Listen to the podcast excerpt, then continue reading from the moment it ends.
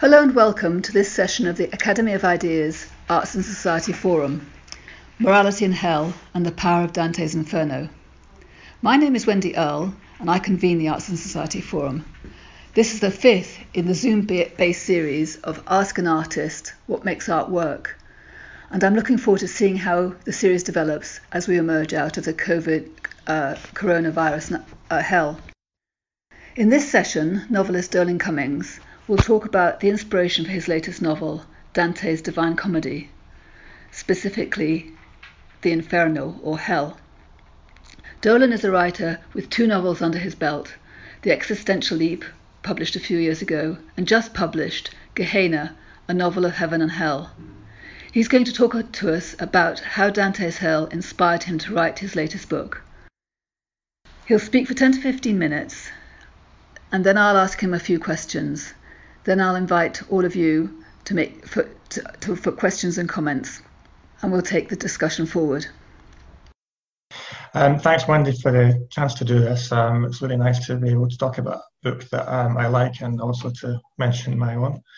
Um, I mean, just so we're on the same page, I assume most people are vaguely, uh, at least familiar, if not much more familiar, um, with Dante's Inferno, uh, the, the, Divine Comedy where he's Dante uh, imagines himself guided through hell, uh, purgatory, and paradise by Virgil, the Roman poet.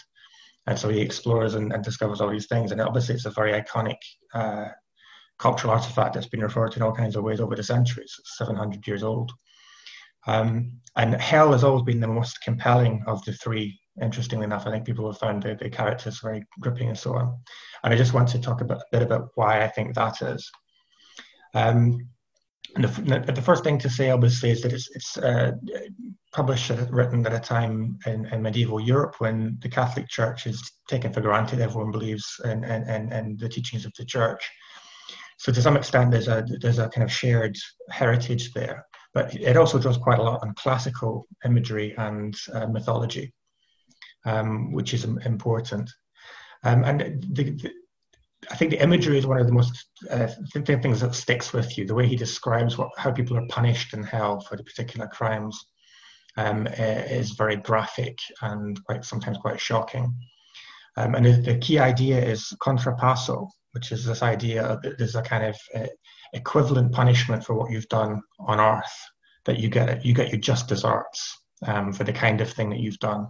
Um, so I want to read three very short um, excerpts um, that illustrate that. Um, there's lots of fantastic translations. Um, the one I'm one I particularly using now is uh, by Robert Durling. Um, so let me start. Uh, the first little bit is actually before we even get into hell proper. There's a there's a uh, kind of ante room where people are left who are so rubbish they couldn't even get into hell. They're allowed into hell. Um, it's often described as the, the lukewarm. And so I'll, I'll just read a few lines. Dante is speaking. And I, my head girt with horror, said, Master, what is this I hear? And what, what people is this who are so overcome by grief? And he to me, This wretched measure is kept by the miserable souls who lived without infamy and without praise. They are mixed with that cowardly chorus of angels who were not rebels, yet were not faithful to God, but were for themselves. The heavens reject them so as not to be less beautiful, nor does deep hell receive them, for the wicked would have some glory from them. And I, Master, what is so grievous that it makes them lament so loudly? He replied, I will tell you very briefly. They have no hope of death, and their blind life is so base that they are envious of every other fate. The world permits no fame of them to exist. Mercy and justice alike disdain them. Let us not speak of them, but look and pass on. So we won't even waste any more time on, on them. Um, then we come a bit further on to um, the lustful, um, uh, who, who, people who had no control over themselves, who were just driven by their own uh, uh, uh, uh, lusts. And so Dante says, I came into a place where all light is silent, that groans like the sea in a storm when it is lashed by conflicting winds. The infernal whirlwind, which never rests, drives the spirits before its violence, turning and striking, it tortures them. When they come before the landslide, there they shrieks, the wailing, the lamenting, there they curse God's power, I understood that to this torment were damned the carnal sinners who subject their reason to their lust. Um, again, that contrapasso. And then finally, moving to much further on, um, there's a, a, a, a, circle in hell for uh, of discord, um, schismatics. And for complicated reasons, we can go into, if, if, if you like, uh, Muhammad. The, the Prophet Muhammad is, is, is found here. Um, but I'll just read the passage. Surely a barrow, losing centerpiece or half moon, is not so broken as one I saw torn open from the chin to the farting place. Between his legs dangled his intestines. The pluck was visible, and the wretched bag that makes shit of what is swallowed. While I was all absorbed in the sight of him, he gazing back at me, now with his hands opened up his breast, saying, Now see how I've spread myself. See how Muhammad is torn open. Ahead of me, all Ali goes weeping, his face cloven from chin to forelock and all the others you see here were swords of scandal and schism while they were alive, and therefore they are cloven in this way. There's a devil back there who carves us so cruelly, putting the edge of his sword to teach to each in his ream. Once we have circled through the suffering road, for the wounds have closed before any confronts them again. Um, so that's a, a favourite passage, and if anyone's interested, I have a, an illustration here um, by Gustave Doré. Um, anyway, most of the imagery comes from this contrapasso idea. And as you see, it's very graphic and visceral, literally, in, in the case of, of, of Muhammad. Um, and I think that's part of the uh, enduring appeal. But in a way, it's kind of obvious. You know, you, you, you do, some, do a bad thing, you suffer a similarly bad punishment um, for eternity. But the other thing that interests me, perhaps even more about um, uh, the Divine Comedy in, in this in particular, is that it's a dialogue, the relationship between Dante and Virgil. And the fact that Virgil, in fact, is not a Christian. So this is the Christian hell uh, in Catholic Europe. Um, but Virgil died before Christ. So he can't be a kind of ultimate authority on kind of Christian theology. He can talk about Aristotle, which he, he, he does, and that's an important part of Catholic theology at the time. But he's not he's not he's, he's not he's not actually a Christian. And so you have these kind of almost debates between um, Dante and Virgil, discussions of what, what they're seeing and why why is um, this sin punished in this way or that uh, in another way. And that, that for me is really interesting because there's a distance between the two characters that gives it psychological depth. And that's what I was interested in exploring in my book in uh, different ways. I'll, I'll, mention a bit later.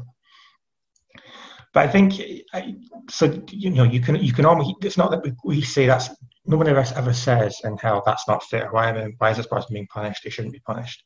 But there, is, there are discussions about what makes things particularly sinful. And the big question for anyone now um, adapting this, um, really put it bluntly, is what do you do about the sodomites? So, you know, famously, that um, Dante's got the sodomites being punished for homosexuality. And if you don't think homosexuality is inherently sinful, then how do you treat that? And so I, I found that one of the most interesting um, parts of hell and, and was really interested in trying to, to, to pick apart what, what is the sin here exactly. Um, what is the, and you know what is the contrapasso? Um, so to give a rough idea, it, it comes uh, uh, the whole the whole of hell is roughly divided between uh, sins of, uh, of, of passion, of incontinence, um, not in the term we use it now, but um, lust, gluttony, wrath, sullenness, these kinds of things, which start with perfectly natural human passions, but take them to a, a, a, a sinful extent. And so that's that's the kind of the, upper half of hell is like that. Then when you get below that, you come to sins of malice, where people have deliberately done things, you know, use their intelligence even to, uh, to, to do bad things.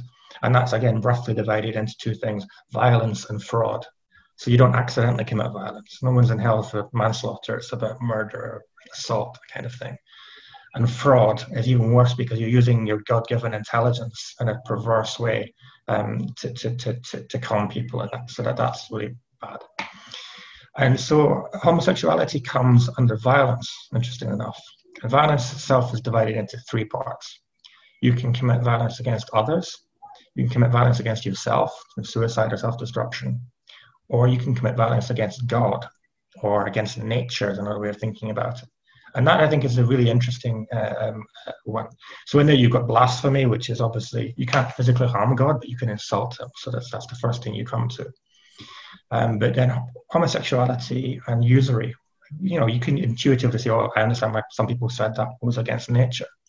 The really interesting thing I think is that Dante didn't really know himself why these things were particularly sinful he's remarkably sanguine about the, the, the, the homosexuals he encounters. The first one, um, uh, Brunetto Latini, is a former teacher of Dante's, and he's very fond of him, and he treats them with great respect. Um, he lets him meet some Florentine nobles, and again, he's deferential almost. These are these are wonderful guys. If only I could go down and hug them. So what, what's going on here? It's very peculiar. So he doesn't question. Well, of course, there are sodomites; they must be in hell. Uh, but he doesn't really explain. There's no animus there. He gets very angry with some of the other sinners, but not not with the, the, the sodomites. And then when it comes to usury, or actually not when it comes to usury, but, but a bit earlier when Dante explains the geography of hell and how things are laid out, he even says, well, remind me, what's the big deal with usury? I mean, and we can all probably see what it's taken to an extreme with loan sharks and so on, that, that usury is wrong, but why is it fundamentally sinful? And Dante's answer is uh, for me very unconvincing. He basically mumbles something about Aristotle, and it's a, he talks about Aristotle's physics, not his ethics, explaining why it's wrong to make money from um, from money. But there doesn't really seem to be any moral force there. So that was um, there's very interesting ambiguity there. That these sins, things are recognized as sins, but Dante doesn't really seem to get why, and doesn't really. You know, these are actually very short passages as well. When you come to the Sodomites, there's no discussion. There's nothing graphic um, he talks to he talks to people and so on, and it's very kind of almost elliptical. Oh yeah, that's because they're sodomites. And again, the the, the, the encounter with the usurers is it's just a few lines. There's there's no real exploration of why usury might be sinful. So I spent a lot more time in my book exploring um, those things and trying to understand um, what, what, what they're seeing as sinful in a way that's morally satisfying to me and hopefully to the reader, um, you know, rather than just accepting a traditional understanding of what's sinful and what isn't.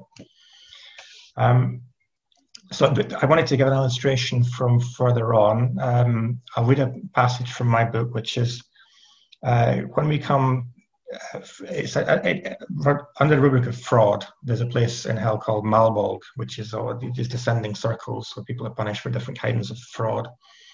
And uh, one of my favorite passages is where they encounter Ulysses, um, the, the Greek head hero Odysseus. Uh, Dante's Italian, so it's Ulysses. Um, and you think, what, what's Ulysses doing in hell? He's like a hero. I mean, and okay, yeah, the, the, the, Trojan horse was a bit sneaky, but that doesn't actually seem to be what he's being punished for. It's something different and much more challenging, I think, ethically, um, because, um, well, I'll read it. And uh, the first part of what I'm going to read is more or less straight paraphrase from Dante. Um, in my own words, I've, I've thrown in my own kind of flourishes. Um, that's Ulysses talking, telling a story, and then there's a brief discussion between um, the two protagonists, who in my case are not um, Dante and Virgil, but DCI Alexander, who's a character from my previous novel, and the author, who's probably me. Um, so sorry about that, but I'm in this. Um, and they're going to discuss what, what they've seen. So basically, they come to this this um, this, this valley of, of hell, and there are these flames racing around. Um, and at first, it looks very beautiful. It's like looking down on a city with the lights flickering, and just these flames going around and around. And then he realize that there's a sinner trapped and, and being tortured within each flame and, and fueling the, the fire. And and um, Alexander um, notices that one of these flames has a double head flickering with, with two heads, and he says, "Can we talk to that?" I want to know. So the author calls him over and says, Come and tell us your story. So I'll read. It shouldn't take too long. Um, uh, the greater of the two horns of flame began to quiver and formed a tongue to utter the words that now came forth from the fire. It was Ulysses who told the author of his journey home from the Trojan War, how he had been lured from his course by the sorceress Circe, and how, even having escaped her, he found himself unwilling to return to his home and his family. His epic adventures thus far had given him a lust for the knowledge that comes from experiencing extremes. He wanted to see the world, to see humanity at its best and at its worst. He and his crew set off for the ends of the earth. Ulysses had hurled himself and his loyal men onto the open sea like a piece of driftwood tossed onto the waves. Buffeted this way and that by the capricious sea, they gradually surveyed the coasts of Europe and Africa and the islands in between. and by the time they reached the rock that marked the boundary of the known world, they had already become old men. But the hero was not ready to die. He rallied his men with the words, Brothers, you have sacrificed everything for this sunset. Our time is nearly over, so let us not waste it by refusing the final challenge. Think about your pedigree. You were not born to be cattle, but to be heroes, to know and to know, to know and to do what no man has done, known or done, to boldly go where no man has gone before. After that little oration, he could not have held them back if he'd tried. They set their backs on the east and burst forth from the Mediterranean, the ship's oars like wings as it swept westward over the ocean, arcing steadily to the left until the sky turned upside down. After five moons, they spied a mountain in the distance, the biggest Ulysses had ever seen. They began to sing for joy, but their song soon turned into a lament. A storm arose from the mountain, smashed into their bow, and formed a whirlpool. They span three times before the ship's poop rose up and prow shot down, and they continued their valedictory voyage into the depths. Having concluded his tale, Ulysses excused himself, leaving Alexander very confused. That's not the ending I remember, he told the author. Wasn't he supposed to make it home to Penelope? He was a great hero, the author replied. Maybe he swam home. Then why end the story there? Because he explains why it explains why he's here. Does it? Alexander protested. The whole of Malebolge is supposed to be where people are punished for fraud. So far, as far as I can tell, that is, We've had pimps and seducers, prostitutes, very broadly understood, careerists, fortune tellers, bribe takers, and thieves. Is that right? Pretty much. And now, explorers? Oh, come on, you can do better than that. Alexander reflected on what Ulysses had told them. He'd effectively abandoned his family, it was true, and encouraged his men to do the same. Before that, he'd been known for his trickery. But what was fraudulent about wanting to go to the ends of the earth, to push the limits of human experience and knowledge? should they also expect to find astronauts down there? The author pointed to another flame racing along at a gallop. He said it was the third Earl of Lucan, who had ordered the charge of the Light Brigade, passing off mere magnificence as warfare. Then he asked Alexander if he played chess. He knew very well that he did, badly, because he had beaten him several times. Alexander got bored and took stupid risks. The author had tried to explain the difference between a bold move and a suicidal overreach disguised as a bold move. The former involved careful appraisal of one's situation, an analysis of one's limitations as well as one's possibilities. The latter came of a glib, suck it and see attitude, not a genuine yearning for knowledge, but a lunge for experience, which is always a kind of death wish. That was Ulysses' fraud, when he had perhaps propagated against himself as much as his men. Alexander was duly chastened, not only by the reminder of his lousiness at chess, but also because Ulysses' story now made him think of his own situation. The author had brought him here to seek knowledge, he supposed. All along he'd been torn between grim fascination and detached bemusement. Was his attitude sufficiently earnest? And that's that's it. That's pretty much the approach I've taken throughout to kind of unpicking these things. So I'll leave it there, Andy. Okay. Um, thanks. That was uh, really interesting, Dolan. Um, so I'm I'm curious. I mean, I'm just trying to. Let's start with the Dante first of all, because um, kind of talked very briefly about his enduring appeal, but um, I was wondering whether you could say a little bit more about that because it's. I mean, I've kind of discovered Dante only a couple of years ago and read a kind of a, a quite an interesting kind of guide to it uh, the themes and so forth, and then sort of got into reading. And I suppose the kind of the thing that I found about it more than anything else was the sort of, well, the incredible language, you know, the rich poetry. It kind of just carries you along with it to some extent. And I, I'm wondering whether that is the main thing that sustains it into the 21st century, or whether the themes, like you talk about the moral, you know, the, your your own discussion about morality whether the themes he talks about he talks about in such a way that kind of doesn't close down the discussion as it might if he was a strict um, Catholic, you know, going along strict doctrinaire lines, but kind of is constantly opening it up. I don't know if that's something that um, is a factor in its enduring appeal, or, or, or what you think that might be, or what, what you think it might be. Yeah, I think I think it wouldn't it wouldn't have stuck purely on the language, um, if only because you know it's it's in uh, the Florentine dialect of the 13th century. It's uh, it's quite difficult actually um, to, to, to engage with sometimes. I, but I think that if you're fascinated enough by the themes and you come to the, the text and then you, you dig in, then that, that's when you you can kind of fall in love with it. Um, but I think the reputation is based on the um, on our kind of folkish understanding of, of what's going on. And I mean, the great thing about just about all certainly this translation and others is you, you, you can have it with um, English on one side and the original Italian on the other. And uh, if you know if you're basically literate in English, you can more or less work out which word is which, um, uh, even if you couldn't possibly understand it um, without the translation.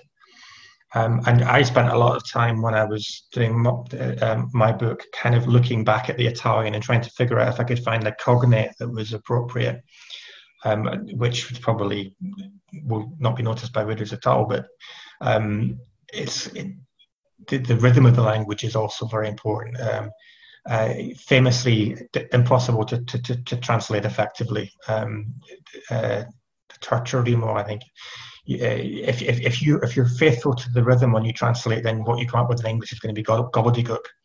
Um, so the kind of the price of having a, a lucid translation is, is having you have to give up certain elements.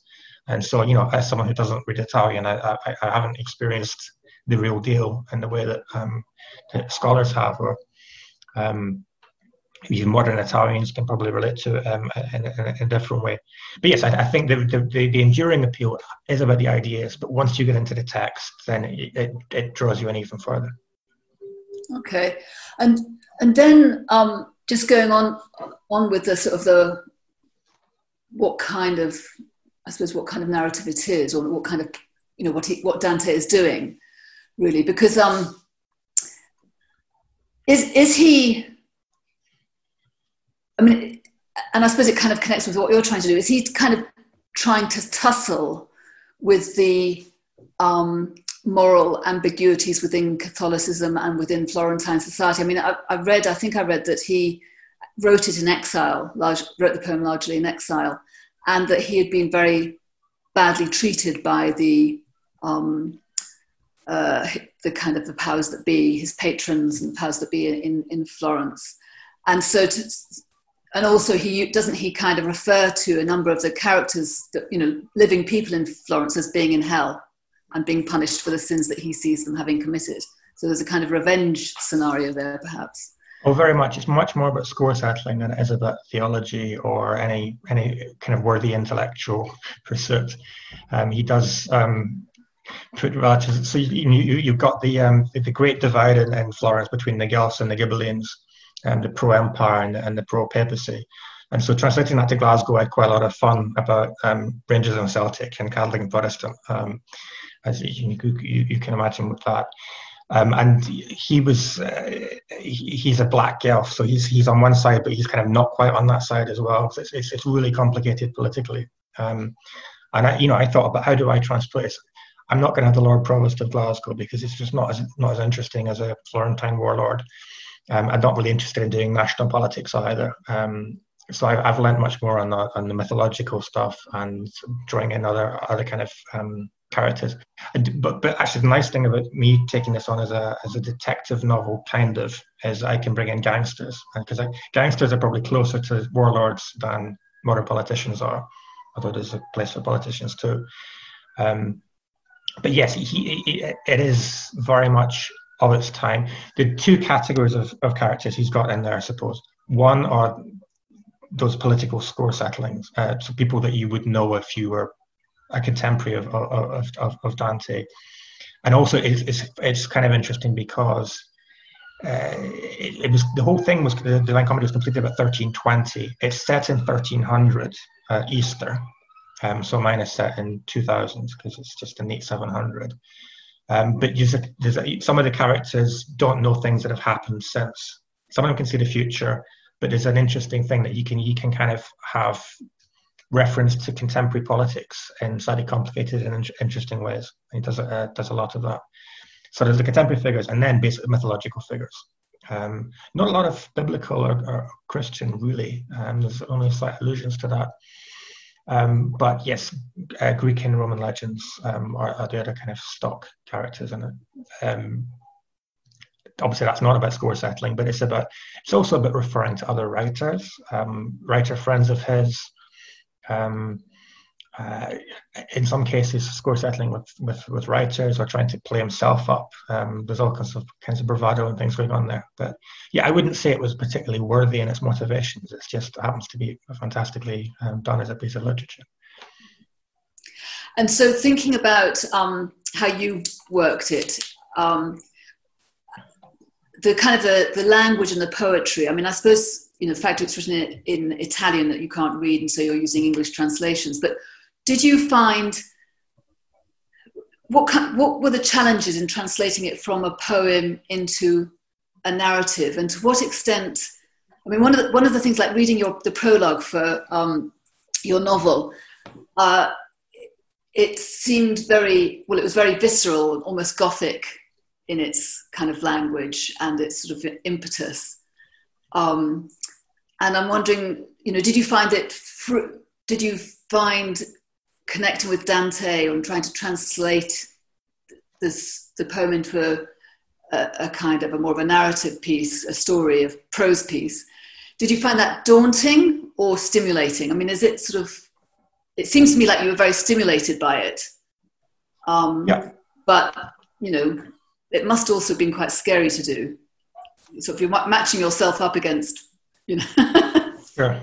the um, canon. yeah, I mean that's why I wouldn't have dared to try and do it in, in verse because it would have been horrific. Um, but yeah, I mean it's both daunting and stimulating. And actually, the prologue that you read is from Robert Burns. It's the same treatment to, to Tam O'Shanter, um, which is a, a, a, very much a narrative poem. Um, probably it's sort of similar level to, to, to, to Divine Comedy, but probably more narrative if anything. So it's quite easy to do as a, as a simple story. I'm not aware of any um, successful straight prose translations of uh, of the Inferno or the Divine Comedy. Um, it certainly doesn't. Uh, there there are moments where I had to make a choice between being novelistic about it or or just keeping something from Dante. And I don't know may, if, if if people read it and think that's a very strange line. Why is that there? It's probably because of Dante and I wanted to, to, to keep a, an idea um, uh, from him uh, rather than worrying about conforming to the expectations of what a novel is supposed to do. Um, so he does have occasional um, almost breaking the fourth wall where he'll talk to the reader. Um, you can do that in novels too, but it's uh, it's it's it's done in a different way. The expectations are um, very different. So yes, there's I mean there's all sorts of other um, literary influences that I've picked up on, but it's always a compromise. Um, you know, using using a, a, poetic source, and there's long long chunks of when I say like, so when uh, Dante meets the usurers, it's just a few lines. Many of the cantos will consist of uh, dozens of lines that aren't really about the story at all, um, just reflections on um, nature. Lots of allegories from nature and agriculture and sort of pastoral. It's very much of its of its time, and again, that's that's quite challenging. To you can't expect modern readers to to have the same sense of the rhythms of nature and of farming and so on that Dante expects of people. Um, and he kind of goes off on uh, long digressions where we talk about um, uh, Fortuna, for example, um, huge chunk which doesn't seem to have anything to do with the story. And in some cases, I've kind of left those alone, and in some cases, I've adapted them to my own purposes. Oh, good. Okay, that's so. I'm going to open it up to the um, floor now. I've got Jane um, willing to uh, ready to speak. Um, I'll unmute, unmute, you, Jane. So please let, raise other hands. Um, uh, ah, okay. You unmute yourself, Jen. I give up. Um, okay, I mean, I'm just intrigued that you started your introduction in some ways in talking about Dante going into hell, and at that time there was a shared understanding of what morals would be or what hell would be, and what you know crimes that uh, were deep enough to be in hell would be. And but so, how are you translating that? Uh, into your novel. You, are obviously discussing morality or thinking about morality, but obviously that must be really different in a time when there isn't that agreed consensus about what right and wrong is. So I just wondered how you were thinking about that and, and, and tackling that. Um, okay, good. Dolan, do you want to come back on each question or do you want to take a few at a time? You can take a few as long as it doesn't get out of hand. Okay, let's do, I'll do um, Elizabeth and then Jenny, and then you can come back. So, Elizabeth. Okay. You Thank you, Dolan. That was uh, your reading was absolutely phenomenal. I am a fan of yours. I love Alexander in uh, the first novel, and so I'm looking forward to read um, this novel of yours. Um, just to draw the attention actually on the language, and um, when uh, um, I when I did my master, I was uh, a student of um, Albert Russell, um, Ascoli, and um, let me find the um, in the acknowledgement is um, a note from the authors. And if, uh, what is the acknowledgement? Dolan, do you have the acknowledgement, the page of the acknowledgement? Oh, here.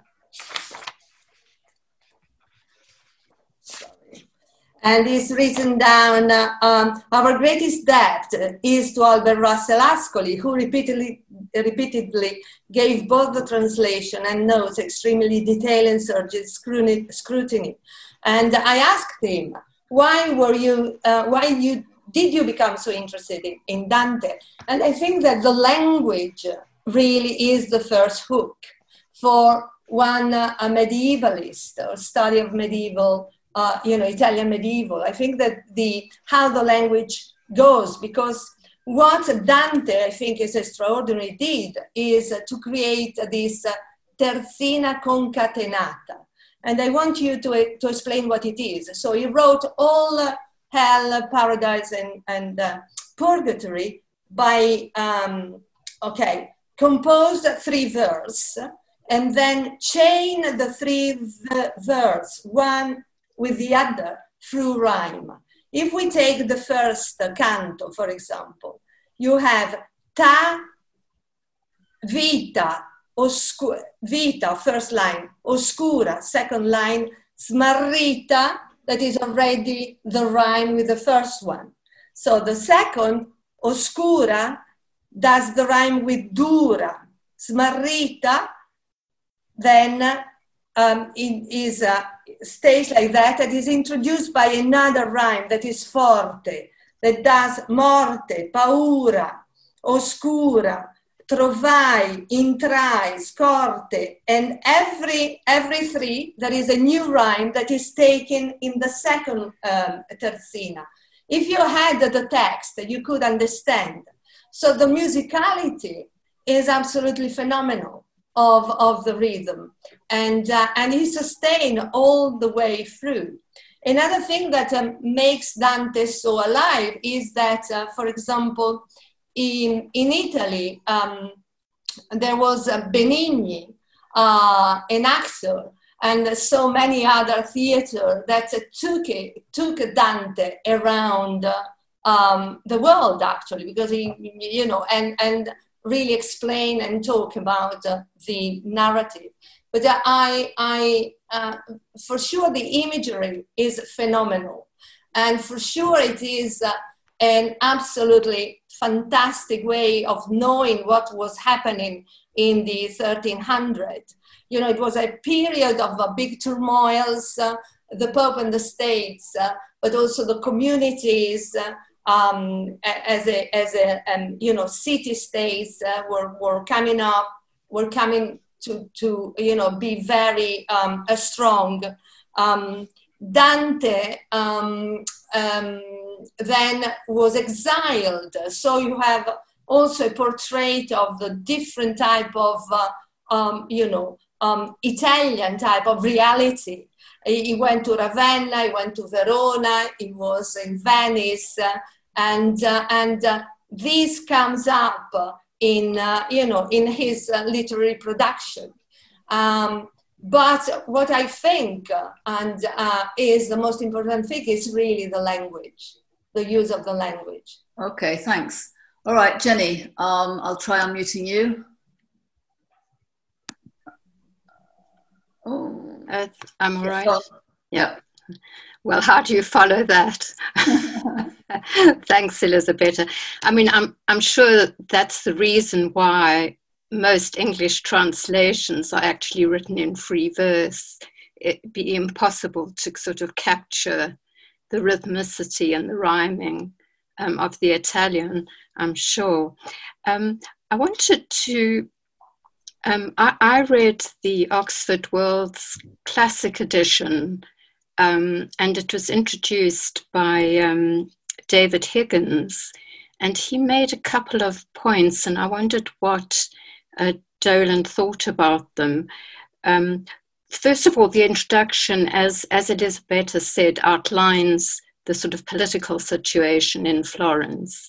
And um, clearly, Dante's exile from Florence um, had a great deal to do with the fact that you rubbed the, the, the current pope up the wrong way completely, uh, Boniface the Eighth, I believe. Um, but um, Higgins actually argues that Dante was really the first creative writer, you know, of, of, of of our millennium who, who really took a stand um, with regard to the current moral, religious, and obviously political issues of the day. Um, and it, it, to me, what, what little I read, which was mainly directed by Dolan, you know, it was clear that um, there is a loathing of the sort of materialism, the, the sort of political opportunism, and, and, and various things. But the, the, the point he makes um, about hell, I thought was interesting because he, he argues that really hell, hell is the realm of the flesh.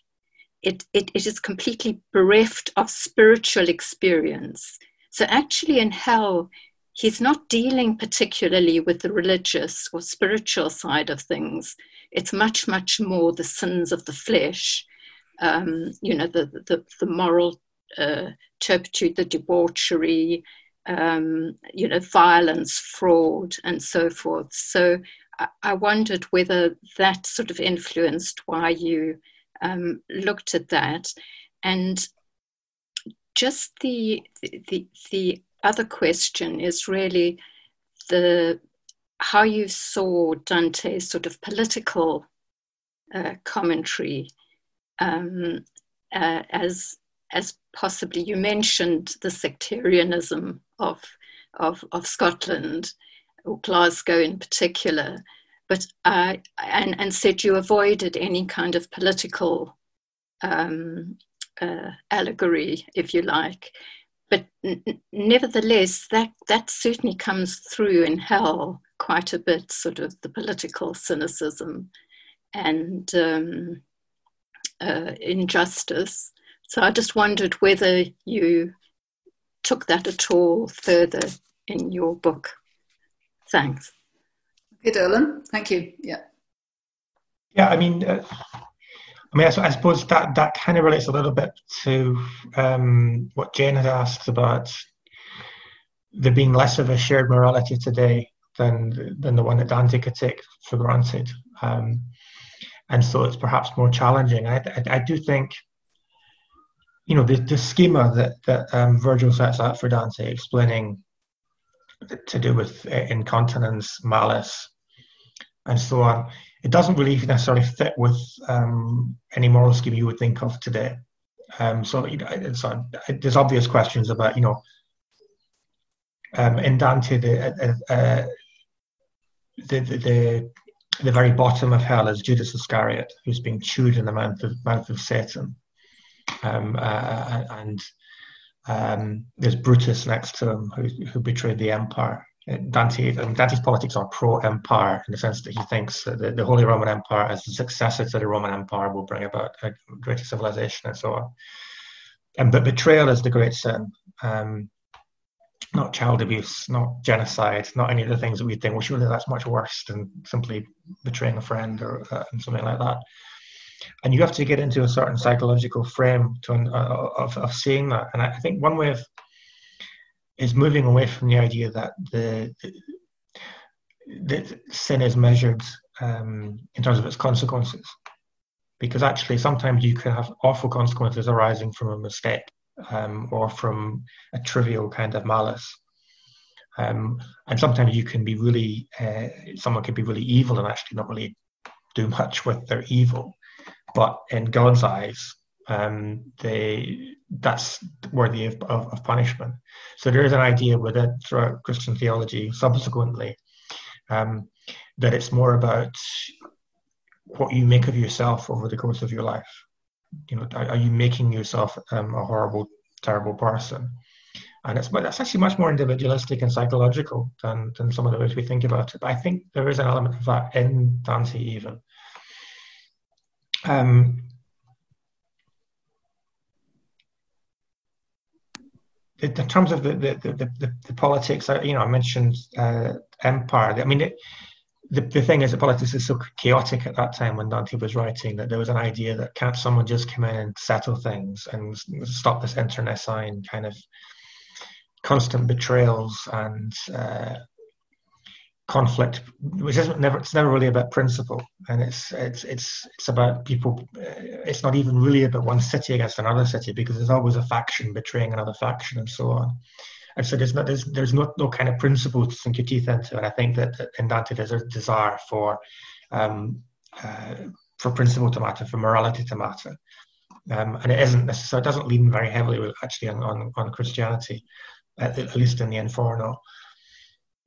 So yes, it's it's it's a kind of desire for order, I think, as much as anything. Um, and so that you know some of the worst sins are those that lead to disorder, distrust, discord, all those those kinds of things. Um, I mean, actually, come back to come back to why Muhammad is in hell. Um, at the time, it was believed, um, or at least it was said, that um, Muhammad had been a Christian cardinal who had um, been uh, grudged the fact that he'd not been promoted. He wanted to be pope. He couldn't be pope. He said, "Right, I'm going to start my own religion," and that was Islam. So that's why it's schismatic. Obviously, it has nothing to do with the actual history of Muhammad or Islam, but within the way that, that Dante sees things, that was that was the, the, the rationale for it. But I think there is very much a desire for some kind of cosmic order to be imposed, um, and that's I mean that, that's possibly why uh, the Paradiso is, is often seen as less exciting because actually it's all about approaching that order and celestial circles and uh, it's all Zen is probably the wrong reference, but it's it's it's a, it's a world away from the visceral, physical realities of, of hell, which are much more compelling to us.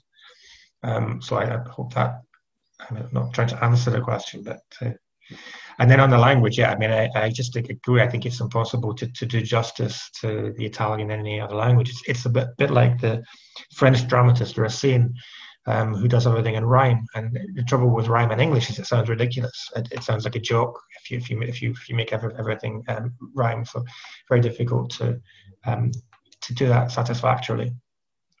But yes, I, I think just reading it actually, even if you don't know the Italian, um, reading it you can feel the musicality of it, and that's really rewarding. I mean, I found that when there's a, when there's a passage I particularly liked, I'd look over at the at those verses in Italian and read them to myself, and it would probably be a comically awful accent. Um, but you, you hear something, and it's, it's, it's quite a fun thing to do. Okay, thank you. All right, um, more hands. Uh, got Dennis coming now, so uh, unmute. I think that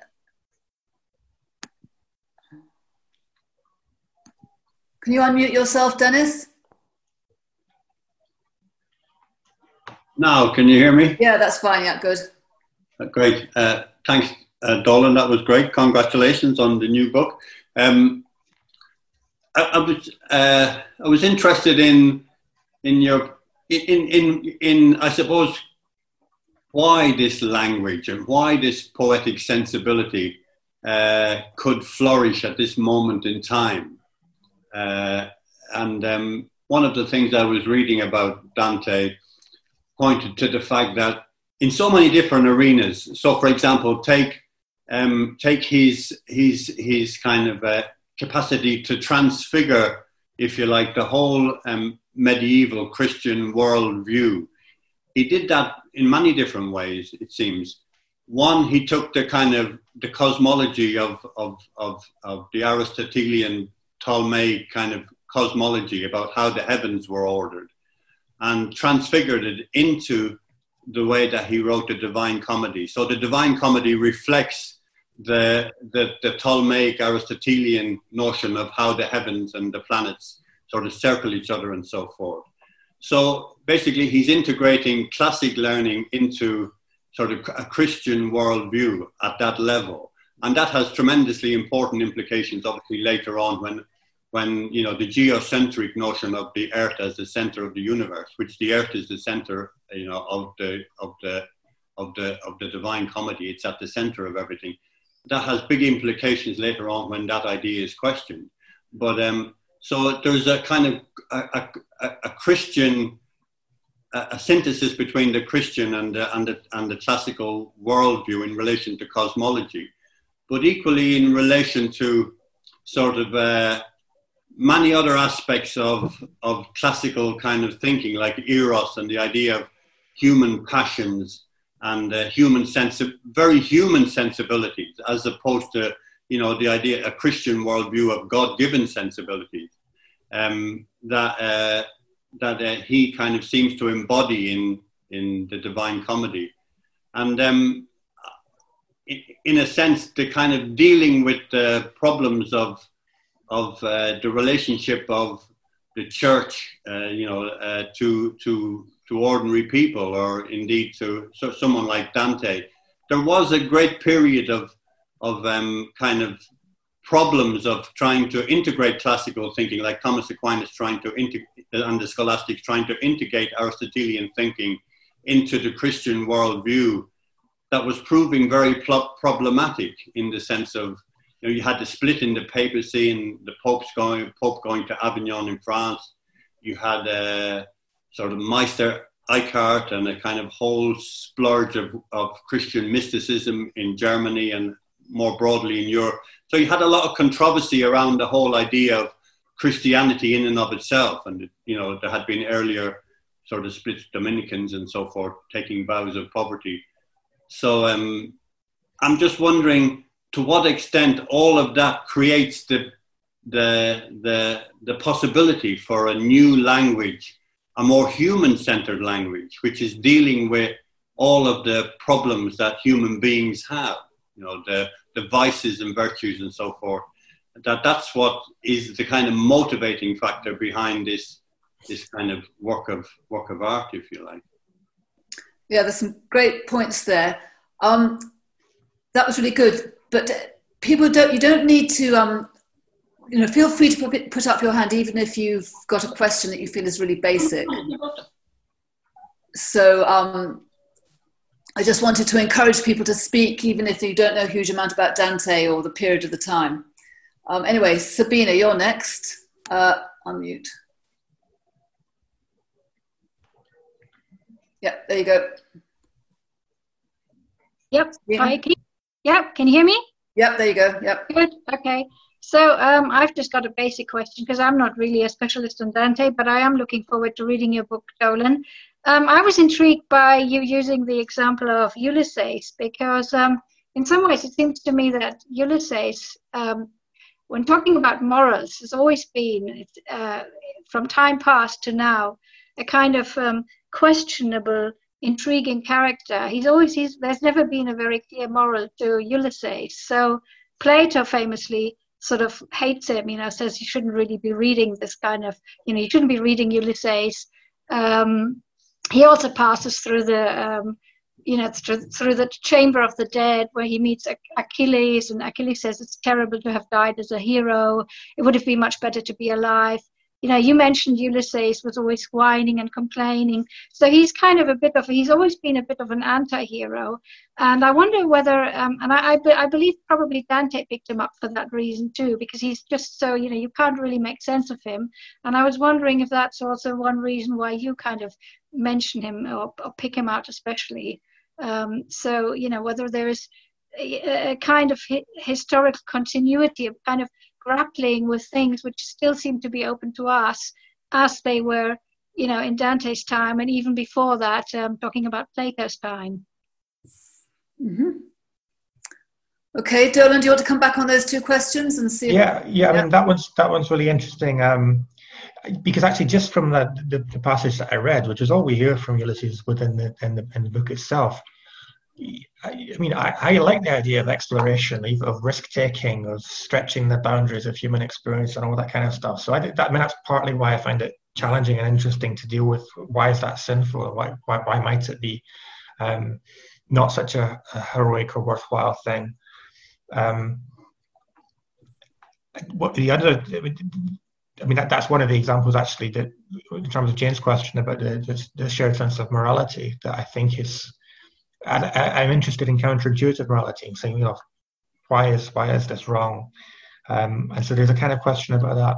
And there's been a huge debate among scholars of Dante about what he meant by the Ulysses thing and whether we're supposed to take Ulysses at his word when he talks about it being hey, I'm I'm all about human pro- progress and knowledge and stuff. And so, you know, I'm, I'm, an explorer, or whether that's disingenuous. He's actually just covering for himself, being a kind of reckless um, uh, adventurer in a in, in a bad sense.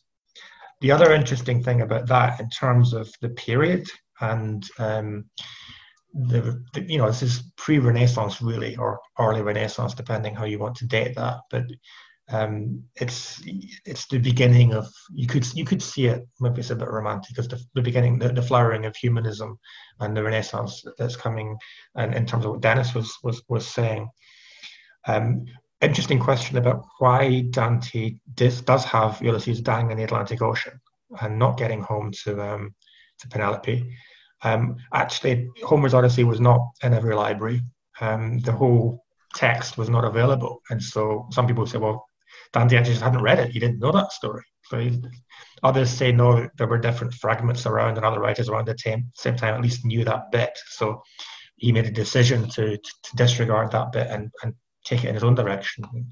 I think he, he takes a fairly free um, view of, of, of, of, mythological sources and so on. He, he, he, he takes them and does, does what he wants with them.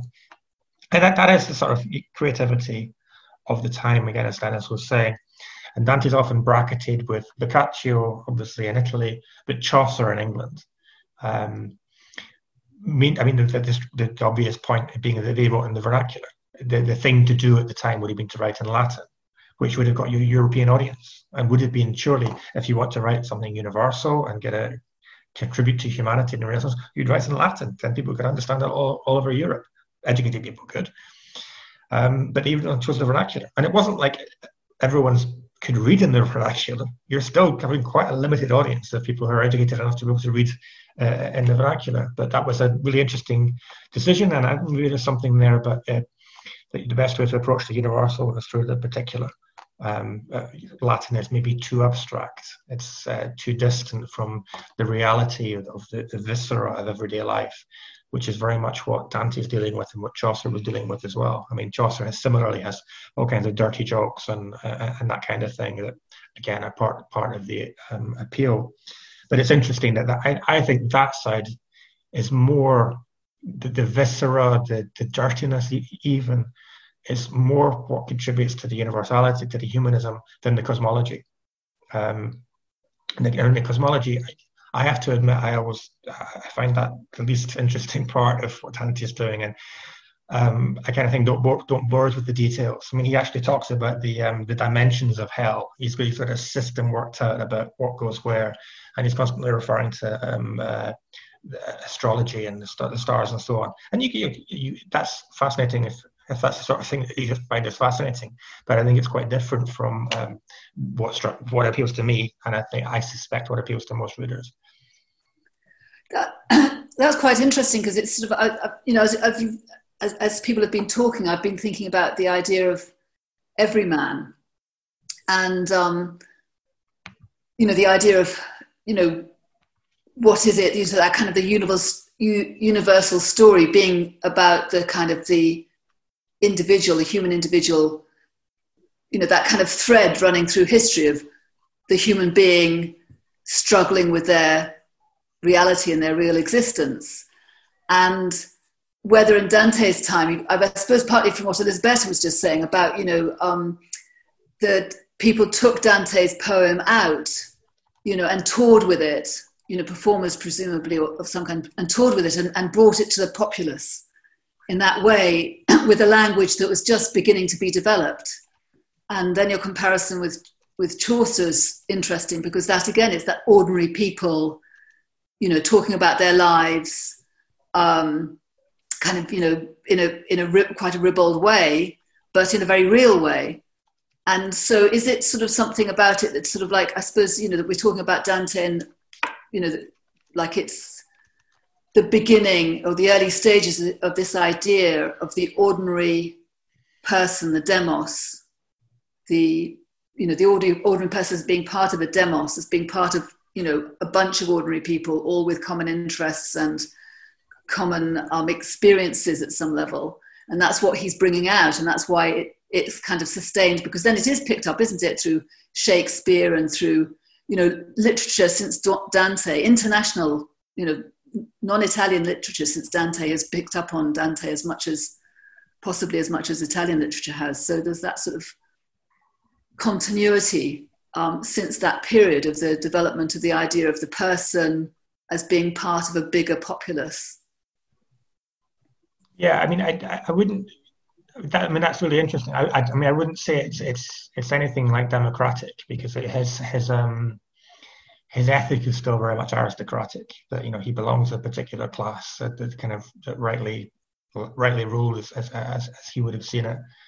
Um, but yes, he's the, the point is it can be picked up and, and, and read, and you know the fact that it was performed would have brought it to different new audiences who couldn't have read it because they weren't literate, but would have been able to engage with it, and I think would have recognised, perhaps recognised themselves. I think that's I mean, I, I, I said talking to Wendy this morning about this that I think there's a kind of parlor game you can play where you say, "Well, if I were in hell, which which circle is uh, is for me? Where would I end up?" And you can think, "Well, I'm a bit like that one, or a bit like that one." Or, um, you know, leaving aside the question of whether you think it's fair, um, I think because because the characters are so human, you can say, well, yes, I can.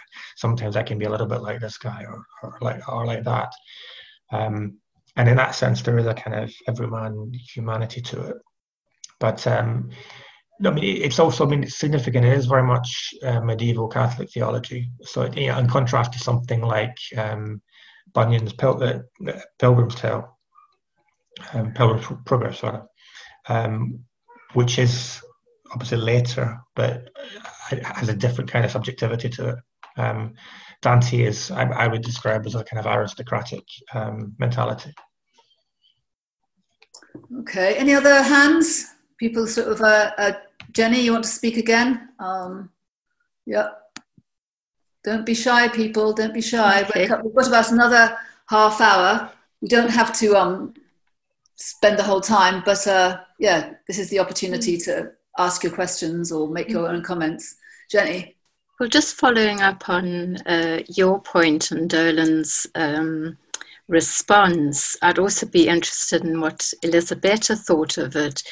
Um, because again, in, in the introduction I read, uh, Higgins sort of argues that actually Dante was really cutting across the norms of medieval sort of style. So, typical of medieval style would be the allegory and the sort of visions visions and, and so forth would, would really be the norm. Whereas he's sort of saying, well, he calls it a comedy, um, which is, is really in terms of the word choice, in terms of the actual style, it's, it's very much more what uh, he, he regards as sort of the average or the sort of un, un you know, unrhetorical um, or sort of more inclusive style. So he was he, he actually comments, um, and, and, and he is an Italian speaker. He comments really on this very uh, uh, sort of different style uh, in Dante. Mm. Yeah. Uh, uh, Elizabeth, do you want to come in at all? Um, put your hand up if you do. oh, yeah, okay. good. Yeah. Well, um, to be honest with you, um, I think that uh, the book that oh, let me let me uh, do something first. Sorry, sorry. Okay. Um, I think that uh, the translation that Dolan has got has got a wonderful introduction and um, uh, to the world of Dante.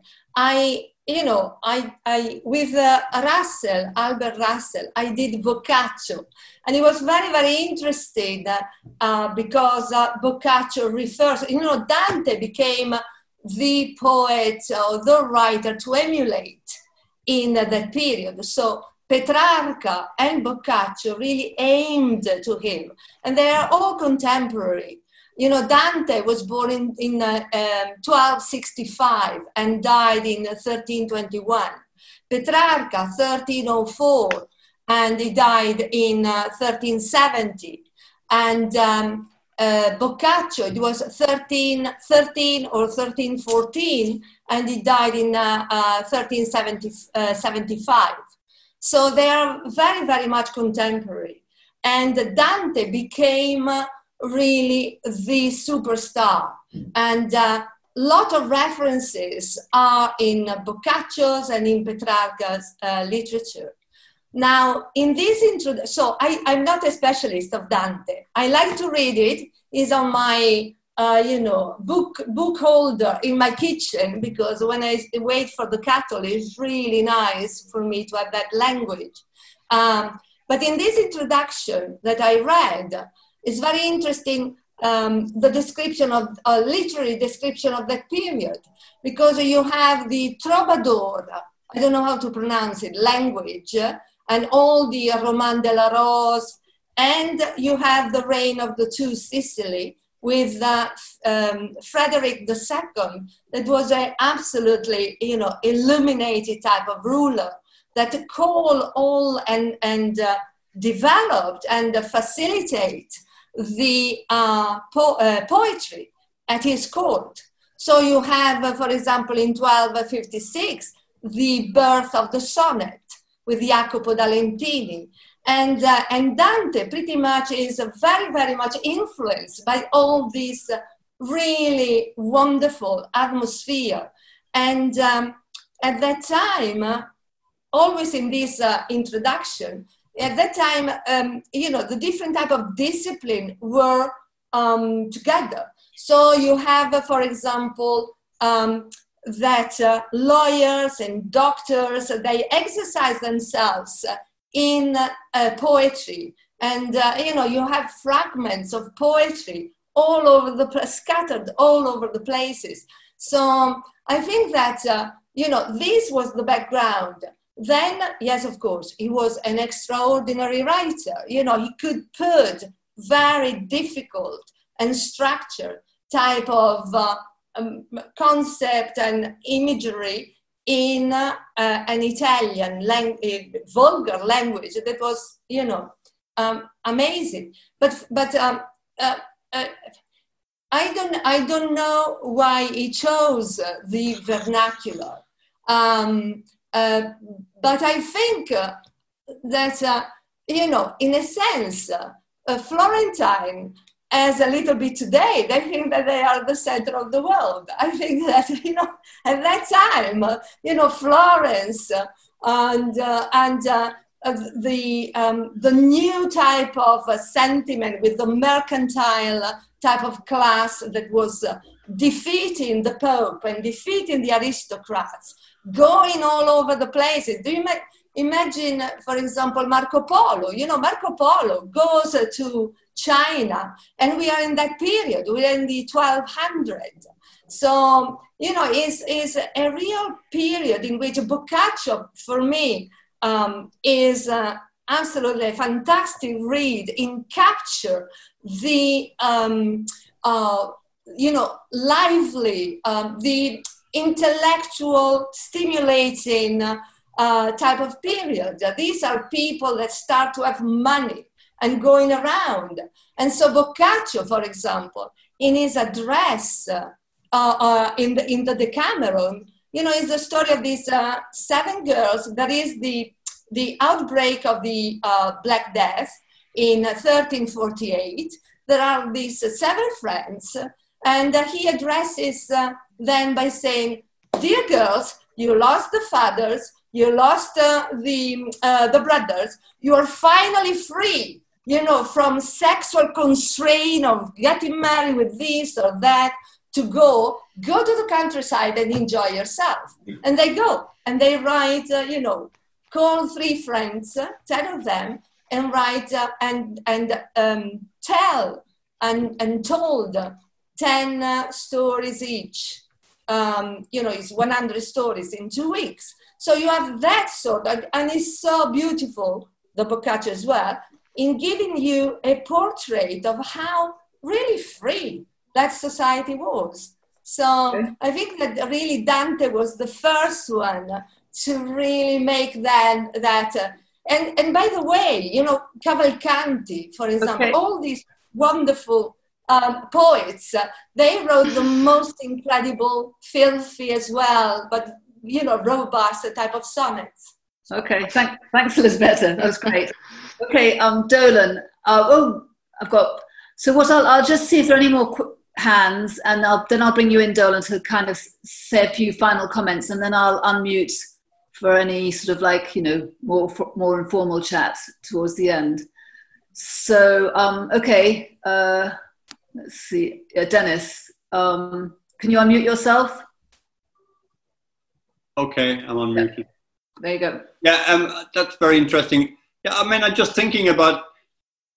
I, I, I suppose I tend to think, try to think logically about things a bit too much, which is not very helpful. But um, one of the things that strikes me is, for example, almost classificatory system of you know the inferno and hell, and about you know the way Dante sort of uh, outlines how specific sins produce, you know, a certain um, punishment, is characteristic of, you know, Aristotle's kind of, you know, systematization, the process that he that would have been becoming known to people uh, uh, in, in, in Dante's time, and uh, you know the rediscovery of, of, of, the of the ancient classics, and um, I think perhaps the reason why he wrote in the vernacular is because there is an overwhelming sense of uh, reaction against the kind of church hierarchy and the Latin speaking kind of world of, of, of, of, the, of the monarchs and, and the popes and so forth, who, who are seen as somehow sort of, I mean, there are quite a few bishops who get consigned to, consigned to hell as well, that Dante consigns to hell. So, you know, you, you get a sense in which maybe he wanted to sort of separate himself off from them and write write for you know what was perceived to be you know the less sinful ordinary people. But but nonetheless sort of you know steeped in the in the kind of in the in the theological kind of christian kind of ideas about hell and heaven and so forth. Or or you know maybe he wanted to frighten people. Maybe maybe he he felt that christianity and uh, you know the world uh, maybe he felt sort of, you know, um, like he, his Christian world was slipping away to some extent, and he wanted to frighten people. I mean, it's important to remember that just before he wrote this, Europe is experiencing the Black Death and the plague. Um, so, I mean, those things must impinge to some extent on him. But uh, uh, it, it ends up producing something very different and very new by virtue of, of perhaps some of those reasons pushing him in, in, in, in that direction to write in that way. All right, yes, interesting. Um, uh, Yvonne Jones, unmute. Uh, unmute yourself. Yvonne, can you unmute yourself? No. Uh, there oh. All right. Just unmute yourself and I'll. Can you? Yeah, there you go. Yes. I think um, we were counteracting each other. sorry. yeah, that was my just, fault. Just a short question, really. Given the complexities of Dante and uh, the whole uh, Divine Comedy, but referring to the Inferno. I wondered if there was one primary theme or structure that inspired you, Dolan? Okay. All right. Now, Johnny, you want to speak?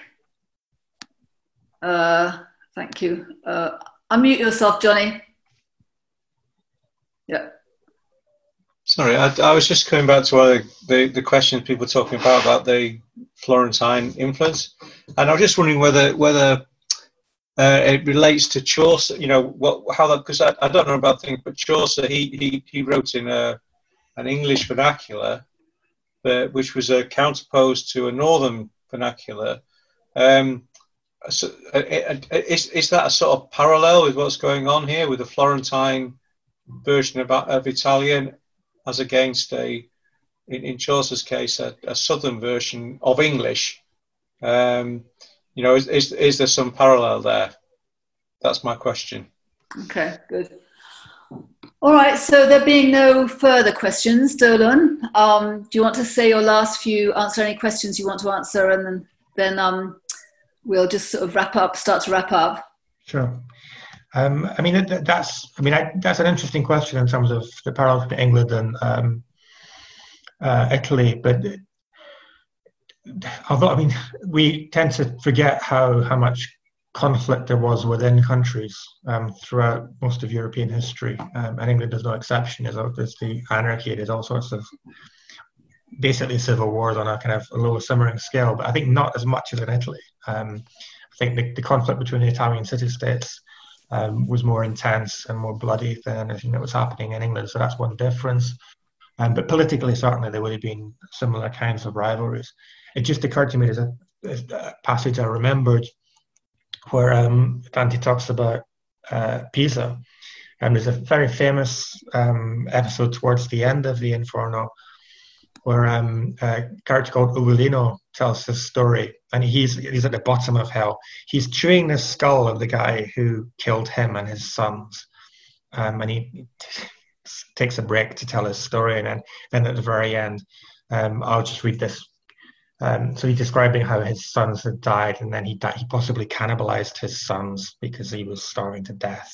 Um, and so after he's finished his story, Dante continues. When he had said that, with eyes askance, he took the wretched skull in his teeth again, which were strong against the bone like a dog's. Ah, Pisa, shame of the peoples of the lovely land where si is spoken, since your neighbours are slow to punish you. So this is a peculiarity of, I'm probably not pronouncing it correctly, but the Pisans pronounce C differently um, from, from, from other Italians apparently, and this is uh, used for a swipe against um, against uh, against the Pisans. I think that kind of thing is littered throughout this, um, and reference to language. When Dante walks through hell talking to, to Virgil, people say, oh, "Oh, is that is a Florentine accent I recognize? Is the Florentine dialect?" And and so they'll engage him. They recognize that he's, um, as this has been discussed, I know in the in the, the group chat. Um, the, the, yeah, the, the, choice of Florentine is, is, a very particular type of vernacular. Um, and you know, it's really interesting to hear Elisabetta talking about how, how those rivalries within Italy continue still. Um, I think that's I think that's all I wanted to pick up on. Um, yeah, the, I mean, in terms of the inspiration, I think for me the, the thing the, the thing I mean I, I, I mean everyone knows everyone's heard of, of Dante and knows about the Divine Comedy and about hell in particular and some of the ideas. And people talk about circles of hell, special place in hell. All that comes from from Dante. Um, and I don't know when it, it, was many years ago the first idea, idea came to me, and I had the character that I thought would be interesting to play with that. But I think it, is that the, the the psychological gap between Dante and Virgil, um, that dialogue about the nature of morality and about the nature of reality, I, I was, was what drew me in, and I found fascinating, and wanted to kind of replicate it. Um, and then there's so much more once you dig into it that, that you can enjoy. Um, but that's that's that's the main thing I think that I've taken into my own um, writing, and will probably continue to think about even when I'm not explicitly adapting Dante or thinking in, those terms. Is a kind of psychological depth which is amazing 700 years ago. Um, uh, the, the, the, fact that it still speaks to us now So yes, I, w- I mean, I, I would hope that, perhaps vainly, I would hope people would read my book and then think, well, wow, I need to go and read the Dante that and see what, what what's going on here, what's going on there, and kind of draw those parallels. Because it's unlikely to happen the other way around. So if I can bring people to the Dante, that's good. Okay, so before I um, unmute all and to applaud uh, Dolan's excellent um, talk, I um, first of all wanted to say his to read his book, you absolutely do not need to have read Dante. And as he just suggested, you might it might work in the other direction that having read his book, you'll want to read Dante. But um, his book completely and utterly stands alone and has its own um, life. So uh, please do get hold of a copy. Um, I think you'll find it very enjoyable. And um, and then I also wanted to mention that we've got two more talks coming up over the next um, month yeah, month. So on the 28th of July, uh, we've got a cellist, Gabriella Swallow, talking about two of her two inspirations, uh, composers uh, J.S. Bach and um, a modernist po- composer, Lachenmann, who um, I find impossible to listen to, but uh, was her inspiration. So um, do come and join us then on the 28th of July. And then on the 6th of August, we're moving away a little bit from this theme of um, inspiring artists to talk about the future of the arts post lockdown. And um, you'll be probably fairly much aware of the sort of various, um, you know, the real crisis that's going on in the arts and the, and the discussions about government funding and so forth. And so we'll, we've got a really excellent panel of speakers to thrash that out over the next, um, on the 6th of August. Um, and both those events are on event, Eventbrite and also on the Academy of Ideas website. So uh, please join us again then. So I'm going to unmute you all so we can all clap loudly. And uh, thank you very much, Dolan. And I'll keep it unmuted and open for a while. So if you want to jump in and chat and say anything, um, please do.